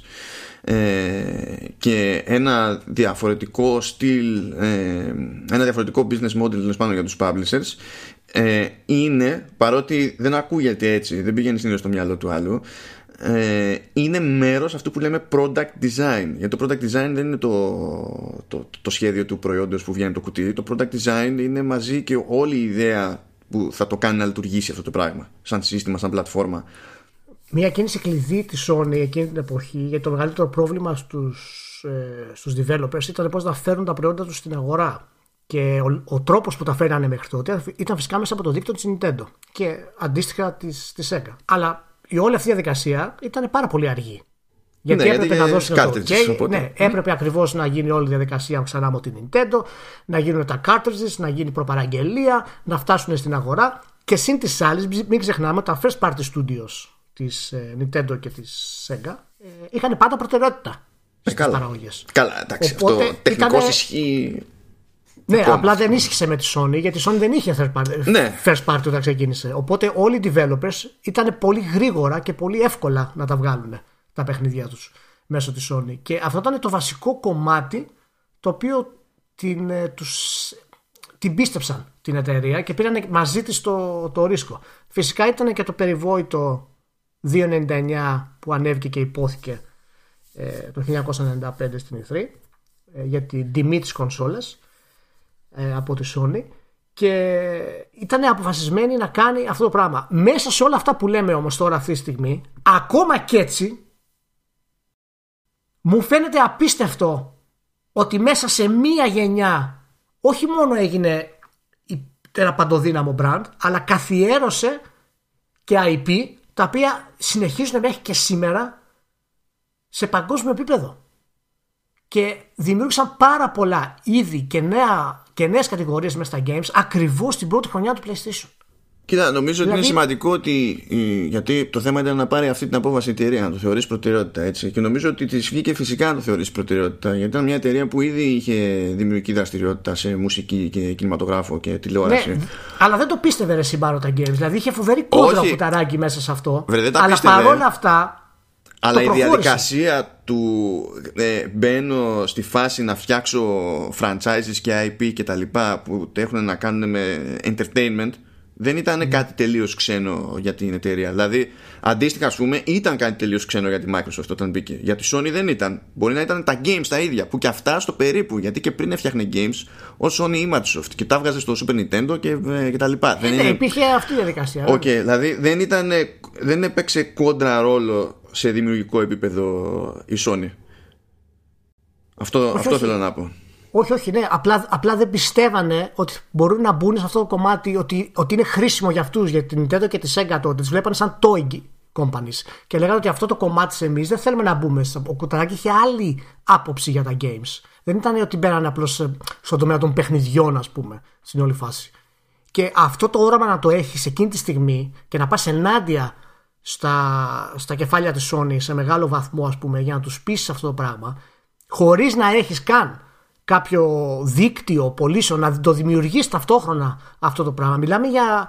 Δεν ξέρω. Δηλαδή, πραγματικά ε, είναι πολύ μεγαλύτερο κατόρθωμα από την εισαγωγή του- Καλά. του Xbox στην Δι- αγορά. δι- δι- καλά, ναι, σίγουρα. Ε, δίκτυο πωλήσεων είχε. Ε, Κονέ με τους publishers είναι που δεν είχε. Αλλά όταν τους έταξε καλύτερο revenue sharing μόνο και μόνο λόγω της πρώτης ύλης, με τα δισκάκια που είναι πιο φθηνά και πιο εύκολα να παραχθούν και θέλανε ναι, λιγότερα μα- χρήματα μα- μπροστά και και και και εκεί, ο publisher Ναι, τι θα δεν πει, είχε- τουλάχιστον να στο ναι, δοκιμάσει. δεν είχε, ναι, δεν είχε δίκτυο για games καθόλου ρε, εσύ. Δημιούργησε, έκ- έκανε δηλαδή, έφερε πολιτές. Είχε μάλιστα 40 πολιτές, του οποίους παρουσίασε στη μεγάλη συγκέντρωση που είχε κάνει με τους developers τότε, για να τους πει παιδιά ότι εμείς έχουμε αυτούς για να σας προωθήσουν όλα τα παιχνίδια εκεί που πρέπει. Δηλαδή, Ναι, εντάξει, αυτό ήταν ήταν. φοβερό δηλαδή στο, αυτό όμως είναι, στο πώς είναι- το έκανε. Αυτή είναι μια επέκταση όμως σε ένα δίκτυο από sales reps και sales managers το οποίο ξέρεις δεν γεννήθηκε τότε στην εταιρεία. Απλά πριν σπρώχνανε Όχι. μόνο hardware ενώ τώρα ή σχεδόν μόνο Ναι, hardware. απλά, ναι, α- απλά δεν είχαν ιδέα του τι πουλάγανε. έτσι. προφανώς δεν είχαν ιδέα. ο- Καλά, όλοι, και- όλοι ήταν, στη, όλοι ήταν στο, στο να μάθουμε τι συμβαίνει. ας Γιατί οι υπόλοιποι νομίζουν ότι ήταν σίγουροι ότι είχαν ιδέα για το τι πουλάγανε όταν πηγαίνουν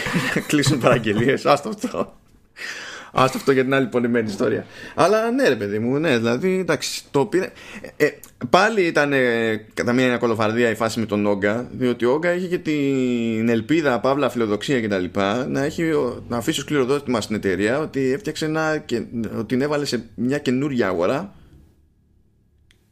και να συνδυαστεί αυτό το πράγμα με το όνομά του. Η πλάκα είναι ότι δεν συνδυάστηκε ποτέ στα αλήθεια με το όνομά του. Δηλαδή, όταν λέμε PlayStation, λένε κουταράκι, δεν λέει κανένας όγκα. Που προφανώς ο Κουταράκη ήταν στο, στη δημιουργία της όλης της υπόθεσης, το συζητάμε, έτσι, αλλά χωρίς τη στήριξη του Όγκα δεν είχε πάει πουθενά αυτό.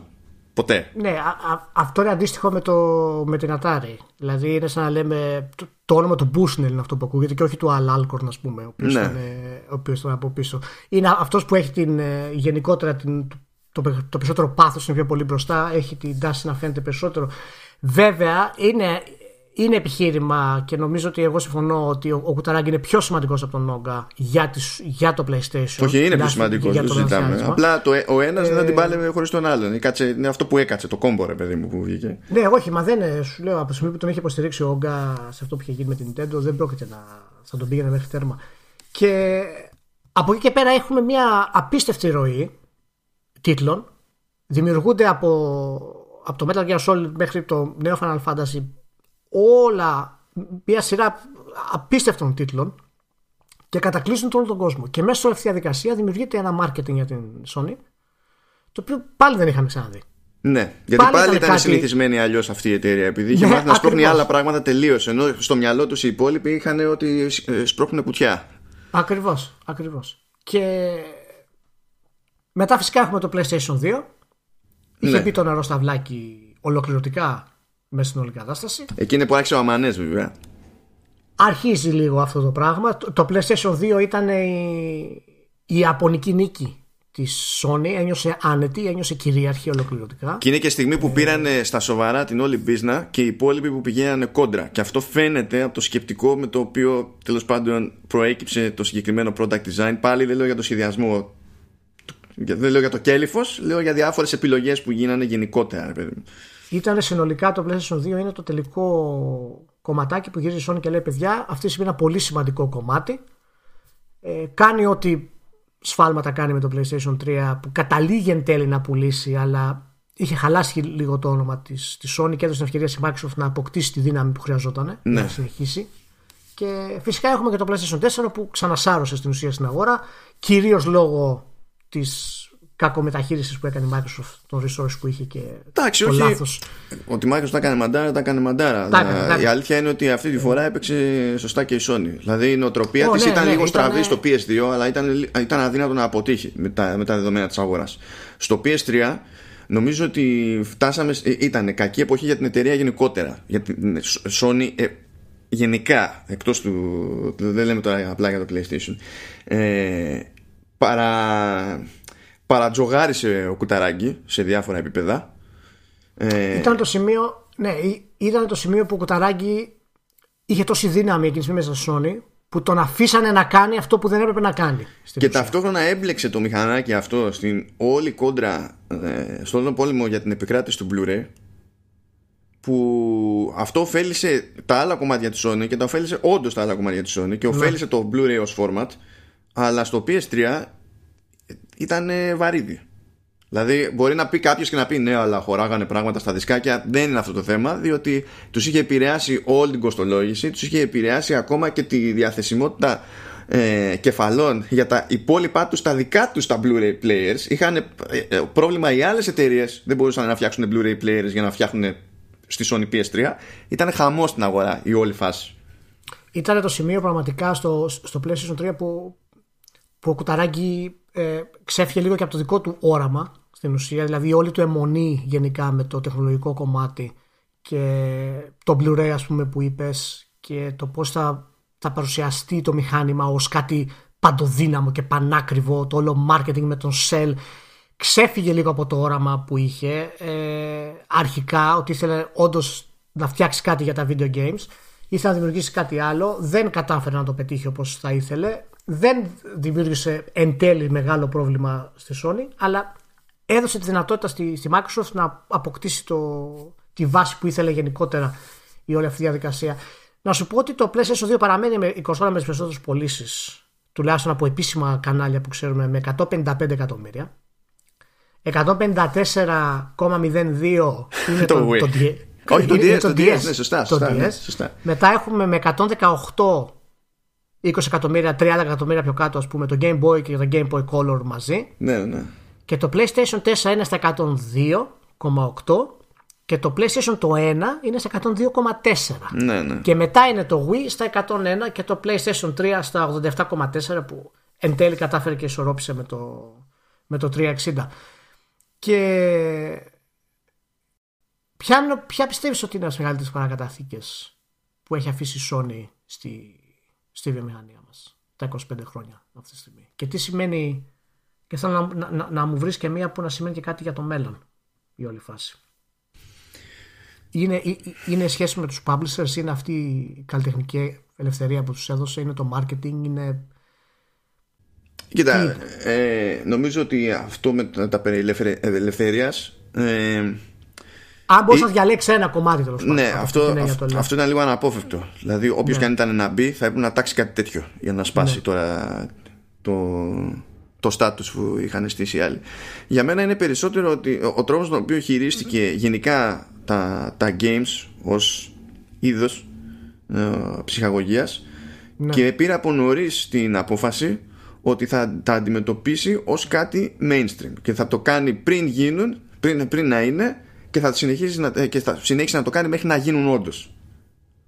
Ε, είναι κάτι το οποίο συνέχισε η, η Sony το έκανε το, απο, το έφτασε στο αποκορύφωμα με το, με το PlayStation 4 και εμένα η μεγαλύτερη της παρακαταθήκη είναι αυτή η πίστη που έχει στο, στο ρίσκο ορισμένο στούντιο να τα αφήσει να κάνουν αυτό που θέλει γιατί αυτό δίνει το, δίνει τη βάση για τα υπόλοιπα στούντιο να κάνουν τη δουλειά τους γιατί ξέρουν ότι η Sony θα τα αντιμετωπίσει με σεβασμό. Δηλαδή όταν επιτρέπεις και βγαίνει το ICO παραδείγματος χάρη. Όταν, όταν επιτρέπεις να κάνεις τα, τα third parties να έχουν τέτοιο πέρασμα. Ε, όταν φτάνεις στο PlayStation 4 ας πούμε, και βγάζεις το Death Stranding. Όταν βλέπεις το Metal Gear Solid. Δηλαδή έδωσε το ok σε δημιουργούς να εκφράσουν αυτό που θέλουν και παρόλα αυτά το στήριξε ενώ έχει πολύ ρίσκο η όλη διαδικασία. Και αυτό έχει δημιουργήσει μια πίστη ε, μεταξύ των third parties και της Sony που παραμένει ακόμα και σήμερα δυνατή. Παραμένει, η αλήθεια είναι. Αλλά τα, τα, έχουμε πει και άλλη φορά ότι είμαστε σε μια περίεργη φάση επειδή δεν ξέρουμε τι, τι, τι μαθαίνει από αυτά που ακούει για κάποια θέματα περί censorship που έχει κάνει κάτι περίεργα τώρα τελευταία. Αυτό, αυτό είναι το μόνο πράγμα που φοβάμαι. Αυτό φοβάμαι. Ναι, ναι. Αυτές είναι οι τελευταίες αλλαγές ε, που είναι λίγο περίεργες και τις είχαμε ξανασυζητήσει βέβαια κάποια στιγμή. Ναι. Θέλω να πιστεύω ότι έχουν να κάνουν περισσότερο με κάποιο εσωτερικό κύμα της Sony Social Justice το οποίο είναι, έχει ξεφύγει από, το, από τον έλεγχο και θα μαζευτεί κάποια στιγμή. Αλλά σίγουρα είναι ενάντια στη φιλοσοφία που δημιούργησε τη Sony γιατί αν η Sony είναι μια εταιρεία που όντως είναι δημιουργική και έχει υποστηρίξει τη δημιουργία, ε, είναι πραγματικά πολύ περίεργο να φτάνεις σε αυτό το σημείο και να λες: Α, αυτό επιτρέπεται στο Switch, αλλά δεν επιτρέπεται στο, σε PlayStation. Κοίτα, νομίζω ότι είναι θέμα επιφυλακτικότητας από την άποψη ότι. Εντάξει, δεν είναι η πρώτη φορά που το πολύ το φράγκο η Sony το βγάζει από το PlayStation. Αυτό το είχε πετύχει χωρίς να το πιστεύει κανένας από αυτούς εκεί μέσα και κανένας απ' έξω ναι, βασικά. Ναι, το είχε ναι. πετύχει και με το PS1, γιατί παίζει χρονιά τότε, λέμε τώρα, ήταν το 97 ή το 98 το είχε πετύχει. Όπου από τον ετήσιο τζίρο της εταιρείας, ξέρω εγώ, σχεδόν το 41%, κάτι τέτοιο, αν θυμάμαι καλά, είχε έρθει από το PlayStation και απλά είχε, είχαν μείνει όλοι σέκοι. Δεν, δηλαδή ήταν ναι. παράλογο από όλες τις μπάντες ότι το είχαν πετύχει. Αλλά μετά ε, ε, έπιασε μια κανονικότητα, ρε παιδί μου, ως προς το ξέρεις, τη συνεισφορά στον συνολικό τζίρο. Τώρα όμως ε, είναι ξεκάθαρα, είναι εδώ και χρόνια και θα συνεχίσει να είναι πάλι για προφανείς λόγους ε, ένα από τα δύο-τρία σημαντικότερα κομμάτια της εταιρείας ολόκληρης. Και όταν φτάσεις σε αυτή τη, τη, τη διαπίστωση εσωτερικά ως εταιρεία, σε πιάνει και μια, ένα άγχος να το, το προφυλάξει αυτό το πράγμα όσο περισσότερο γίνεται και με ό,τι τρόπο σε παίρνει. Αυτό το άγχος το, το ανησυχείς λίγο, το φοβάσαι στην όλη κατάσταση; Αυτό είναι το μόνο που φοβάμαι. Γιατί για μένα δεν θα έπρεπε να έχει τόσο άγχος. Θα έπρεπε να έχει. Να, α, και εφόσον τρώγεται λίγο, αν υποθέσουμε ότι αυτό είναι το σκεπτικό που οδηγεί σε κάτι τέτοιες περίεργες επιλογές και κινήσεις. Εντάξει, ε, δεν είναι παράλογο πάντως να, να έχει μια ανησυχία όταν το, όταν το PlayStation αποκτά αυτή τη όχι, δύναμη. Όχι, αλλά, έτσι, το δεν είναι παράλογο. αλλά το σωστό σε αυτή την περίπτωση είναι να πάρεις το άγχος σου και να ετοιμάσει μια καινούργια business. Όπως έκανες τότε για να φτιάξεις το PlayStation, όπως έκανες τότε για να κάνεις τη, τη μόντα με το Walkman, όπως το έχεις κάνει και άλλες φορές και το ξέρεις ότι το έχεις κάνει σαν εταιρεία. Δηλαδή δεν χρειάζεται να παρατηρήσεις τους άλλους. Αρκεί να έχεις ιδέα από τη δική σου την ιστορία και μόνο. πάρτο και χώσω, χώσω κάπου αλλού. Το έκανε αυτό κόντρα σε χειρότερα προγνωστικά. Το έκανε με, τα, με, τη, με τη φωτογραφία που της πήρε όχι ένα χρόνο να κάνει μπαμ όπως έκανε με το PS1, της πήρε 10 χρόνια να την πιστέψει ο επαγγελματίας για, τι, για τις μηχανές της. Και τώρα είναι στα σοβαρά στο προσκήνιο της σκέψης ακόμα και του επαγγελματία και είναι υπολογίσιμη δύναμη. Πίστευε αντίστοιχα η Sony ότι θα είναι νεκρή στα κινητά τηλέφωνα αλλά θα προμηθεύει όλο τον κόσμο με δικού της φωτογραφικούς αισθητήρες και θα καίγεται στο φράγκο από εκεί. Είναι το, μαζί με το PlayStation, το παράγουμε αισθητήρες στη Sony, είναι οι, δεύτερη σημαντικότερη, είναι οι δύο σημαντικότερες business. Άπειρα λεφτά. Ε, Πιάνεις αυτό το άγχος σου και το μετατρέπεις λίγο σε, σε φιλοδοξία. Το βάζεις να σε τσιτώσει να δεις τι είναι το, το επόμενο. Είναι, αυτό είναι το πιο καλό σενάριο. Πάντα υπάρχει ρίσκο βέβαια σε κάτι καινούριο και δεν ξέρω αν η Sony είναι έτοιμη να το πάρει γιατί βλέπουμε μία είναι με το censorship που, που έχουμε ξαναπεί που είναι κάτι περίεργο ενάντια λίγο στη φιλοσοφία της Sony. Η δεύτερη είναι στην, στις δηλώσεις που έχει κάνει για το θέλει να επικεντρωθεί σε μεγάλες AAA παραγωγές το οποίο ε, στα αυτιά μας φυσικά στο μέσο gamer ακούγεται ως κάτι το οποίο είναι πάρα πολύ καλό γιατί σημαίνει ότι θα έχει ah, God of War και έλα στο βάση συνέχεια κτλ. Αλλά εάν το σκεφτείς σε πραγματική φόρμα και το αναλύσουμε, δείχνει ένα φόβο και αυτό. Γιατί τα βασικά AAA της για τα IP που έχει φτιάξει είναι έτοιμο χρήμα στην ουσία. Και δείχνει ότι το διόρθωσε τώρα αυτό που είχε πει με τα Indies. Ε, γιατί είχε πει ότι εμείς δεν ενδιαφέρομαστε πάρα πολύ για τα Indies, γιατί τα Indies φυσικά έχουν ρίσκο ε, ναι. ε, και το, το διόρθωσε, το γύρισε. Εντάξει, εγώ, εγώ δεν πίστευα ότι θα το κάνει ποτέ έτσι όπως το είχε δηλώσει, ας πούμε. Αλλά όντως υπάρχει μια στροφή στο να είναι κάτι σε, πιο σίγουρο, όπως είναι, ξέρω εγώ, στον κινηματογράφο οι super hero movies πάνω κάτω. Και αυτό δείχνει αυτό που λες ότι αυτή η ανησυχία που έχει έχει όντως μια πραγματική βάση μες στην εταιρεία αυτή τη στιγμή. Μα είναι, είναι λογικό και ανθρώπινο. Απλά από εκεί και πέρα με βάση αυτή την ανησυχία ο καθένας δείχνει τι, τι μυαλά κουβαλάει την οτροπία έχει με τις επιλογές που κάνει για να τη διοχετεύσει οτιδήποτε. Αλλιώς ανθρώπινο είναι. Ναι. Η Sony γενικά μπορούμε να πούμε ότι μπορεί να μην έχει φέρει ας πούμε, την ευρεσιτεχνία που έχει φέρει η Nintendo και να έχει αλλάξει τη βιομηχανία μηχανικά όπως έκανε η Nintendo σε όλα τα επίπεδα αλλά από θέμα marketing, από θέμα στήριξης ιδεών, ε, νέων IP είναι πραγματικά πρωτοπόρο ε, και τις χρωστάνε, ό, ό, όσοι έχουν καημό με, με single player, τις χρωστάνε αβέρτα. Ναι, ναι. Και, και θα τις χρωστάνε γιατί δεν, δεν πρόκειται να τελειώσει αυτό. Ναι, ναι. Οπότε η πιο μελανή της σελίδα, μπορούμε να πούμε, πρέπει να είναι το, το PlayStation Portable. Εάν και ε, φτάσαν τα 80-82 εκατομμύρια γενικά, δεν θεωρείται επιτυχημένο κομμάτι στην πορεία του PlayStation, Όχι. PlayStation Portable. Και δεν το πίστευε ούτε ο Κουταράκη. Φαίνεται ότι ήταν design by, by committee αυτό το πράγμα. Μόνο η ύπαρξη του UMD ως concept και το σπρώξιμο με ταινίες και τις ιδέε στην αρχή ήταν λυπηρό. Ναι. ήταν, όλα τα στραβά της Sony. Από άποψη σκεπτικού ρε παιδί μου σε ένα μηχανάκι μαζεμένα. Ναι. Και δεν είναι τυχαίο που μετά την κυκλοφορία του PSP, οτιδήποτε βγήκε μετά από αυτό, πούλησε και λιγότερο. Και PlayStation Vita παραδείγματος χάρη ήταν, δεν ξεπέρασε τα 10-15 εκατομμύρια. Όλα αυτά είναι estimates που λέμε, έτσι σκέψου. Δεν υπάρχουν καν ας πούμε νούμερα στην ουσία. Δεν νομίζω πραγματικά ότι η Sony γενικά, δεν λέμε τώρα για άτομα ε, και συγκεκριμένα άτομα, ότι πίστεψε ποτέ τόσο τα, τα φόρητά της. Είναι πραγματικά πάντως περίεργο γιατί ενώ είναι μια εταιρεία που βλέπαμε πόσο καλά πηγαίνει στο PlayStation, θέλησε να βγάλει τα portable και το PlayStation Portable το πρώτο πούλησε 80-82 εκατομμύρια. Δεν θα το πεις αποτυχία. Όχι, κάθε άλλο. Είναι, είναι πολύ δυνατό νούμερο φυσικά. Αλλά πάντα έχει μια αστάθεια σε σχέση με τα αντίστοιχα φορητά της Nintendo. Και όταν φτάνουμε στο σημείο το Β, παραδείγματος χάρη το 11, να έχει πουλήσει λιγότερο από το Game Gear της Sega, το οποίο βγήκε 20 χρόνια πριν, καταλαβαίνεις ότι σε μια αγορά πολύ μικρότερη είναι, είναι πολύ μεγάλο πρόβλημα για το πώς κατρακύλησε αυτό το, το concept της φορητής.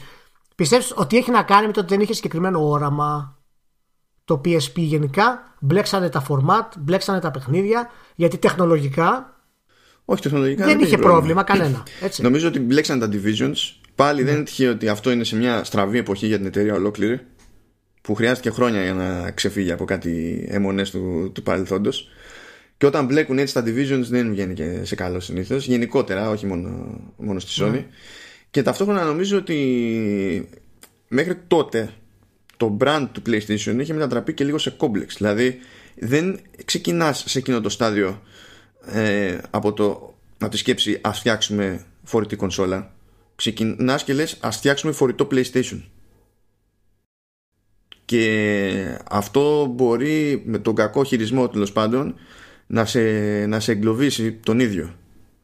Νομίζω ότι αυτό είναι ένα από τους βασικούς λόγους που τα που δεν πήγαν. Έτσι. Γιατί η Nintendo έκανε την εξής μαγεία. Έχει διαχωρίσει τα στούντιο στην πραγματικότητα ε, και τα hardware της σε αυτό το ναι. πράγμα. Και πράγματα τα οποία μπορούσες να βρεις τα φορητά δεν είναι απαραίτητο θα τα έβρισκες και στις οικιακές της κονσόλες.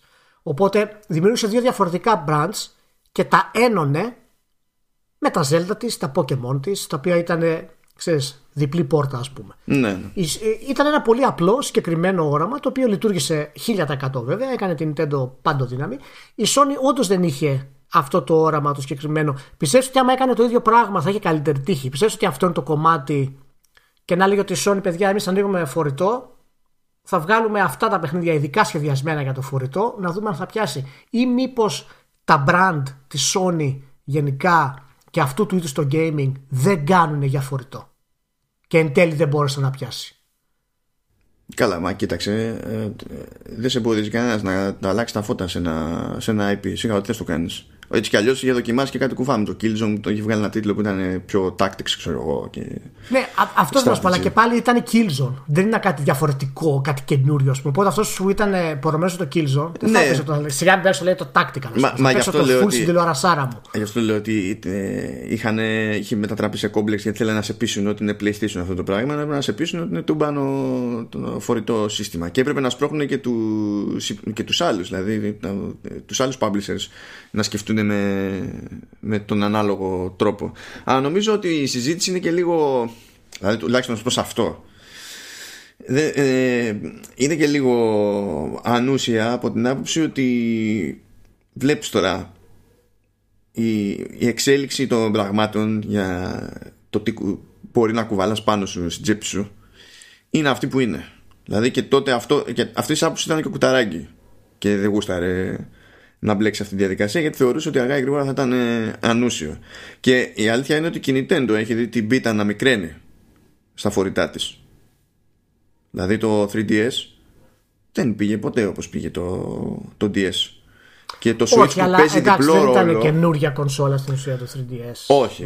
Α, έτσι, αλλά το αντιμετώπισε σαν να είναι όμως καινούργια κονσόλα και ήταν ναι, ταυτόχρονα. Ήθελε να, σπρώξει, και... ήθελε να σπρώξει το 3D σε αυτό το πράγμα. Και ήταν ξεκάθαρο ότι είχε και, ήταν και σε θέση ισχύω στην αγορά. Δηλαδή, όπως ήταν και με το, και με το DS. Που στο, το DS είχε, αν τα βάλεις δίπλα-δίπλα, λες ότι άλλο το να είμαι το DS και να έχω κόντρα το PSP που πούλησε και τόσα εκατομμύρια, και άλλο να είσαι Nintendo να βγάζει το 3DS, να έχεις την παρακαταθήκη του DS στην ουσία και στη συνείδηση του κόσμου και της αγοράς, να έχεις απ' την άλλη το Vita που, που δεν την παλεύει ουσιαστικά στο εμπορικό ναι. κομμάτι και το ταβάνι σου να είναι αυτό που είναι. Ακόμα και αν πιάσουμε τώρα τη φάση με το Switch που πηγαίνει πετώντας, ε, πηγαίνει πετώντας για τα δεδομένα του, του Wii U ας πούμε και του, και του 3DS. Δεν πηγαίνει πετώντας για τα δεδομένα του σενάριου του κλασικού της Nintendo το να εδώ home console, να εδώ portable console πόσα πουλήσαμε μαζί ναι, ε, κοίτα, οικονομικά πάντως τη βολεύει καλύτερα γιατί έχει μισό developers. Καλά, προφανώς, δεν το συζητάμε. Αυτό δεν είναι κριτική γιατί δεν, δεν έβγαλε φορητό, ας πούμε. Καλά κάνει. Είναι μία, ναι, είναι μία από αυτές τις οραματικές αποφάσεις της Nintendo που μόνο η Nintendo κάνει σε αυτές τις αγορές. Έτσι, γιατί ακόμα και το 3DS ας πούμε, που δεν πήγε όσο το περιμέναμε, έφτασε σε 75 εκατομμυριάκια. Δηλαδή στην καθισιά του που λέμε έτσι. Ναι, απλά η πίτα ήταν... βλέπεις ότι μάζεψε ρε παιδί μου ναι, για ναι, το ναι, φορητό φορητό. Ήταν, ναι, ναι, γιατί ήταν κάτι το οποίο ήταν ένα από τα λίγα πραγματάκια που κάνει η Nintendo. Δηλαδή δεν έκανε αυτό, αυτό το λεγόμενο shift που κάνει γενικά από κονσόλα σε κονσόλα, δημιουργήσει το κάτι καινούριο. Κράτησε το ίδιο πράγμα, του έδωσε λίγο το εφέ του 3D, ας πούμε, και μετά προσπάθησε ξέρεις, να το σώσει με το DSi, με το DSi Excel και ο DS Lite κτλ. Ε, ε, δηλαδή χρησιμοποίησε το brand του DS να τα αυγατήσει αυτά τα πράγματα και αυτό mm. φυσικά δεν έχει καλό αποτέλεσμα στη, στην αγορά, ακόμα και αν έχεις Pokémon από ό,τι είδαμε. Ναι, ναι. Ε, οπότε είναι έκανε αυτή την κίνηση η Nintendo και ξέρεις, ξεπέρασε αυτό το εμπόδιο. Θα δούμε. Εγώ δεν έχω αποκλείσει το γεγονός να επιστρέψει σε φορητό κάποια στιγμή η Nintendo, να σου πω την αλήθεια. Αλλά αυτό είναι άλλη συζήτηση τώρα, δεν έχει νόημα να κάνουμε. Πιστεύεις ότι από αυτές τις νέες κινήσεις αυτή τη στιγμή, γιατί με το PlayStation 4 έχουμε μια Sony η οποία κλείνει ένα κύκλο, για μένα ολοκληρώνεται η βιομηχανία στην ουσία. Έγραψε ένα post στο Facebook ε, με, το, με το PlayStation 4. Αυτό δηλαδή, που έλεγες με την Atari. Ναι, τα προβλήματα ναι. που είχε η Nintendo, η Atari τότε δεν μπορούσε να συνδυάσει το καλλιτεχνικό κομμάτι με το επιχειρηματικό. Όλο αυτό το concept έχει περάσει πλέον στους developers. Ξέρουν ότι επαγγελματικά, επιχειρηματικά ισχύει αυτό, δημιουργικά ισχύει αυτό. Πιστεύω ότι με τη Sony ολοκληρώθηκε αυτό το πράγμα και πλέον η εταιρεία είναι σε θέση να κάνει πραγματικά πολύ ενδιαφέροντα πράγματα. Το είπες πριν εσύ για αυτό το ρίσκο που έχει νόημα να πάρει για να αντιμετωπίσει αυτό το εσωτερικό άγχος που έχει δημιουργηθεί στην εταιρεία, το οποίο βασίζεται βέβαια και στο γεγονός ότι ξέρεις, έχει ενώσει όλα τα τμήματα τα τελευταία δύο χρόνια. Οπότε και αυτό έχει μια διαδικασία άγχους. Πιστεύει ότι το νέο είναι ένα νέο φορητό, μια κίνηση που μπορεί να κάνει Sony ακόμα ή έχει, ή έχει τελειώσει αυτό το πράγμα; Όχι, θεωρώ ότι δεν έχει, είναι αυτοκτονικό να μπλέξει οποιοδήποτε. Ποιο είναι αυτό το ρίσκο που λες, ποιο νομίζω ότι είναι, είναι το VR, ας πούμε; Καλά, αυτό το έχει πάρει ήδη και ήδη της βγαίνει. Δεν έχει critical mass, αλλά. Όχι, δεν έχει critical αλλά της βγαίνει. Κανένας δεν έχει critical mass σε VR αυτή τη Είναι αυτή η νέα κίνηση όμως που πρέπει να πάρει για να, να, να, παραμείνει εκεί που είναι σε αυτό το πράγμα; Κοίτα, όταν, εγώ το σκεφ... όταν είπα αυτό που είπα, δεν σκεφτόμουν απαραίτητα κάτι που να έχει να κάνει με gaming. Γιατί εκείνη την ώρα το σκέφτομαι ως mm-hmm. PlayStation, το σκέφτομαι ως mm-hmm. Sony. Γιατί αν, αν ο Sony έχω μεγάλη εξάρτηση από δύο divisions και έτσι και το Fimer Manga το ένα από τα δύο έχω καταστραφεί, ξέρω εγώ, ε, προφανώς πρέπει κάπως να το στηρίξω από σπόντα, παιδί μου. Από το PlayStation τη είναι πλέον μεγάλη εξάρτηση, έτσι δεν είναι τώρα. Είναι κάτι το οποίο πραγματικά πρέπει να το εξελίξει το brand αυτή τη στιγμή. Ναι, ναι, πρέπει ναι. να κάνει κάτι γιατί άμα το αφήσει θα, θα στερώσει. Κοίτα, θα στερώσει. γι' αυτό δεν έστησε και την PlayStation Productions. Να σου πει Sony Pictures, never mind, θα το κάνω εγώ. Θα λέμε. ναι, άσε, άσε, γιατί έχουμε δει τι έχει γίνει τόσο καιρό. Οπότε, αυτά, αυτά έχουν πλάκα. Ναι. Βλέπεις ότι υπάρχει. Είναι απόδειξη μιας εσωτερικής κόντρας που υπάρχει σε τέτοιες περιπτώσεις, ας πούμε, η οποία κρατάει, κρατάει και αιώνες αυτό το πράγμα. Αιώνες, και, αλλά είναι, είναι, είναι λογική και σωστή κίνηση με, τη, με το σκεπτικό ότι ό,τι και αν καταλήξει να είναι το PlayStation, μιας και έχεις και εσύ μόνο να εξαφανιστεί το, το hardware από το σύμπαν. Ε, η, η απλή πραγματικότητα είναι ότι πάλι το PlayStation δεν νοείται να στηρίζεται από ένα πράγμα. Δηλαδή πρέπει ναι. να έχει τζίρο από όχι. services ώστε, ό,τι και να γίνει, ώστε να είναι πιο εύκολο να, να θεωρηθεί κερδοφόρο το, το hardware. Πρέπει να έχει hardware που να μην τους βάζει μέσα και να τους δίνει και τέλος πάντων ένα στρατηγικό πλεονέκτημα στην αγορά όσο, όσο το χρειάζονται. Να έχουν τα franchises που έχουν, γιατί να μην τα εκμεταλλευτούν όπως τα, τα ξεζουμίζει όλα η Disney ας πούμε. Γιατί δεν είναι ότι δεν είναι mainstream, δεν είναι ότι τους λείπει αναγνωρισιμότητα. Γιατί να μην το κάνουν. Αν βρουν συνταγή να το κάνουν σωστά, τότε ποιο, ποια Sony θα πει γιατί να μην. Όχι, δεν με ενδιαφέρει να βγάλω μια ταινία που να κάνει τζίρο ένα δις. Θα το αφήσω στους άλλους. Θα πει όχι. Ναι. Θα προτιμήσω να πάρω τα λεφτά από τους άλλους. Είναι λογικά όλα αυτά τα πράγματα που κάνει. Αλλά ταυτόχρονα νομίζω ότι καλό είναι να σκεφτεί και κάτι εκτός PlayStation πιο πολύ για την εξασφάλιση της μακροβιότητας της εταιρείας γενικά. Δεν έχει να κάνει με το τι πιστεύω ναι. για το PlayStation το ίδιο. Ποιο θα μπορούσε να είναι αυτό το κομματάκι λες, στην εταιρεία; Έχει να κάνει με τη φωτογραφία, έχει να κάνει με τις τηλεοράσεις, έχει να κάνει με τι; Τη φωτογραφία την έχει. Την έχει. Ε, την, την έχει. Τη τηλεόραση ναι. έχει κάνει spin-off. Ε, πηγαίνει καλά. Αλλά... Δεν πάνε άσχημα τα τμήματα της τηλεόραση. Όχι, όχι, αλλά δεν έχουν τον όγκο που είχαν τώρα για να πεις ότι αυτό είναι τεράστια υπόθεση, ξέρω εγώ. Ναι, ναι. Ή, ή ό,τι να είναι. Να σου πω, εγώ λυπήθηκα λίγο που έκανε ό,τι έκανε με το computing. Δηλαδή, ναι. εντάξει, έμπαινε μέσα, το καταλαβαίνω, αλλά πιστεύω ότι εκεί, σαν, ε, με την ιδιοσυγκρασία που έχει η εταιρεία, ήταν και αυτό, ήταν καλό, ναι. Ναι, μπορούσε να κάνει πράγματα και ξεκίνησε καλύτερα από ό,τι κατέληξε που έφαγε τα ζόρια μετά και προσπαθούσε να κόψει από παντού ναι, ότι ναι, κοβότανε. Το, το έκλεισε όπως μπορούσε. Α, νομίζω ότι θα μπορούσε με λίγη φαντασία να ξανακάνει ένα μπάσιμο. Δεν μπορεί δηλαδή να σκέφτεται ενδιαφέροντα form factors ή Acer και να έχει και επαγγελματικές προτάσεις, ξέρω εγώ. Δεν γίνεται. Δεν, δεν δέχομαι ότι η Microsoft μπορεί να σκεφτεί το Surface Studio και δεν μπορεί να το σκεφτεί η Sony. Ναι. θέλει κάτι το οποίο να, να είναι, να, να, κερδίσει τη φαντασία του άλλου. Δεν χρειάζεται να βγάλει 500 PC, ας πούμε. Αρκεί να βγάλει δύο. Ένα, ξέρω εγώ. Αλλά να είναι αυτό που πρέπει να είναι. Και αυτό νομίζω ότι θα μπορούσε ξέρεις, να επανέλθει σε αυτή την αγορά λίγο πιο εύκολα. Από το να κάνει κάτι τελείως άλλο, ρε παιδί μου. Γιατί να μπλέξει με τώρα με streaming services έχει πάει το τρενάκι αυτό. Δεν έχει. Ναι, είναι, ναι, αυτό είναι το πιο, το πιο περίεργο. Ε, ναι, Μάλιστα. κάτι τέτοιο. Εντάξει. Ωραία, ωραία. Χρόνια πολλά στη Sony και στο PlayStation. 25 χρόνια. Μας έχει δώσει αξέχασε εμπειρίες. Έχει αλλάξει τον τρόπο που παίζουμε games. Τελειώνει τη γενιά αυτή ως η κυρίαρχος. Και περιμένουμε να δούμε για τα επόμενα 25 χρόνια πάνω. Τι πρόκειται να γίνει. Κοίτα, εντάξει. Έσω έτοιμος. Έσω έτοιμος. Α εδώ έτοιμο 25 χρόνια μετά. 25 χρόνια μετά έχει ένα μικρόφωνο μπροστά. Το είδες. Γερασμένοι τελείως, μπούσια τελειωμένα όλα. Έτσι, να λέμε θα βγει το στο φάση 24. Πάλι, πάλι η Nintendo θα έχει κερδίσει βέβαια με κάποιο μαγικό τρόπο. θα κερδίσει. Έτσι, γιατί κάτι θα κάνει, κάτι θα κάνει και κάπως θα πουλάει εκατομμύρια. Για κάποιο λόγο με, με κόστος μηδέν. Και εμείς θα είμαστε σαν το γεράκο του Donkey Kong εκεί πέρα στην άκρη με το, με τον μπαστούνάκι. Τη γενιά να φτάνει μέχρι κάτω και να την πατάμε από λάθος. Αυτό είναι. Ναι, ναι, ναι, ναι.